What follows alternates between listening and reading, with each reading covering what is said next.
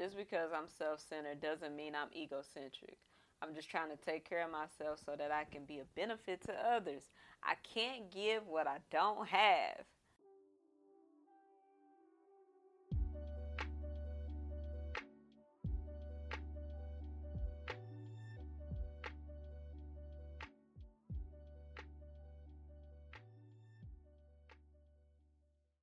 Hey, you guys, it's Coach Taylor here with Taylord Training Podcast, where we'll be discussing any and everything related to health and wellness. Today, we're going to be discussing self care. We must love thyself so that we can love thy neighbor as we love ourselves. Mark 12 31.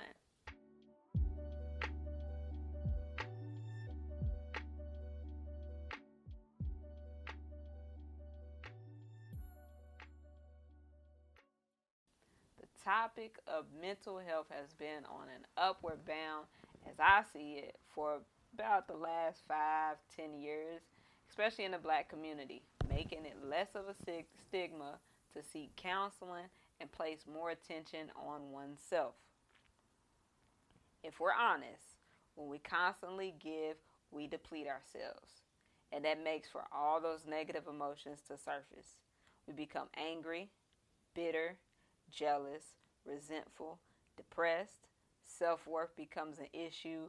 The energy is just sucked out of you. I've been there. We've all been there, especially when you don't feel like you're on the receiving end. So, taking that energy back has to start somewhere. If you're not doing it for yourself, how can you expect someone else to do it? You teach people how to treat you. Show me your schedule and I'll tell you your priorities. There, these are all sayings that are that allude to the fact that being self-centered isn't a bad thing. It just can't be the only thing. Then, by definition, if I'm correct, that's when you are being egocentric. Self-care is something that happens every day anyway. Making sure our basic needs are taken care of is self-care. For instance, for my coffee drinkers, have you ever missed out on that cup of joe and possibly that good newspaper read in the morning and your entire day seems like it's just been thrown off? Just by taking those 30 minutes in the morning to put that vital energy into self can help make all the difference. Pleasing yourself first puts you in a better mood for when you have to be entangled with others. Shoot, I've been given a side eye for waking up at 3, 4 a.m and I solely started doing that just so I could have more time for myself. I'm not rushing out the door. I'm less forgetful about the things that I need for my day. And I'm more at ease. It also gives me time to think. Think about what I want to accomplish for the day. I can write my goals down or reflect on the previous day. If you're interested in my routine, check out the bonus clip to this podcast. Being self aware and knowing when it's time to take a step back, paired with allowing yourself to do so, helps to create a balance. I speak on it now, but this is something I struggle with often. It's easy to get caught up in that go, go, go mentality to the point where the gas tank ends up on E. Most often, when I slow down, I end up sick because all that stress, all that pressure is just taxing my immune system. The beautiful thing about self care is that it it's, it's it's simple. It can be as simple as brushing your teeth, getting your hair done, or cleaning the house. Hell, a staycation can be just as re- rejuvenating as a vacation, but it can be as extravagant as taking a two week vacation to a private island. It's whatever refills your cup. For another more in depth perspective, or if you just enjoy reading, I strongly suggest purchasing Pastor Ray Roberts' book, Balance. He presents signs to look for that will allow you to know when you are out of balance, as well as gives you ways or suggestions to correct them. In my opinion, when it comes to making sure that the entire self is taken care of, we must spend a little time in each of the eight pillars of wellness, which are emotional mental health. Taking note of how we talking talking to ourselves. Self-talk. What are our emotions? What emotions? What are our emotions? What emotions are we giving the most time? Are we spending a lot of time angry? Are we spending a lot of time sad? Are we happy? What makes us happy? that emotional, mental, environmental. What areas, what places are we putting ourselves in? Are we keeping a clean house? Are we getting out in the green spaces? Are we spending too much time in the club?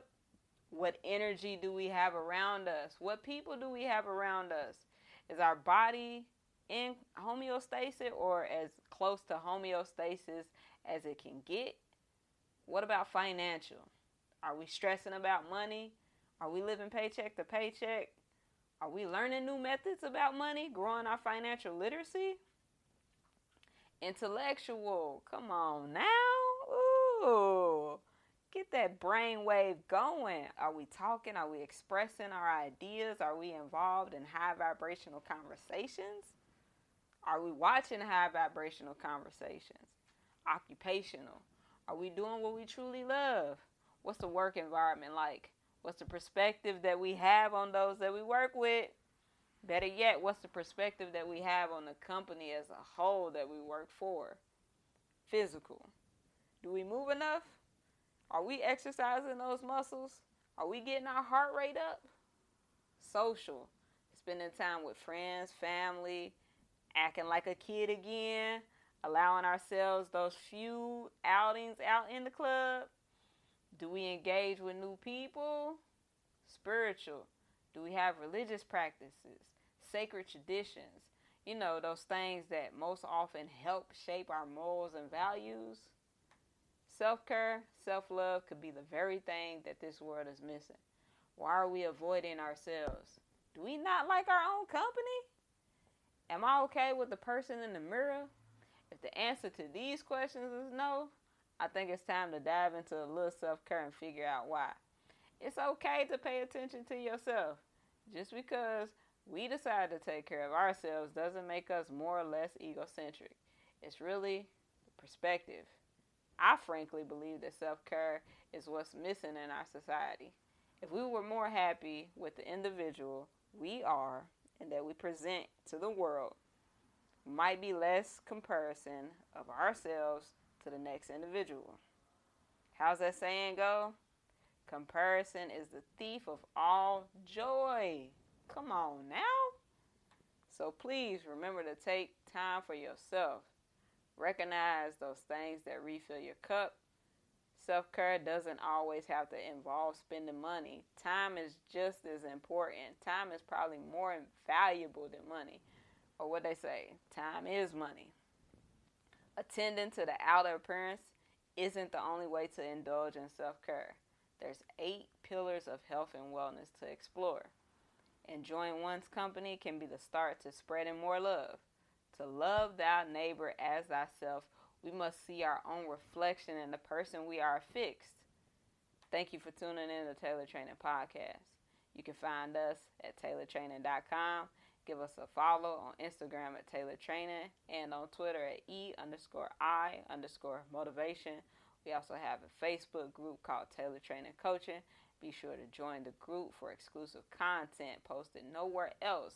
And please subscribe to our YouTube channel, Taylord Training Media.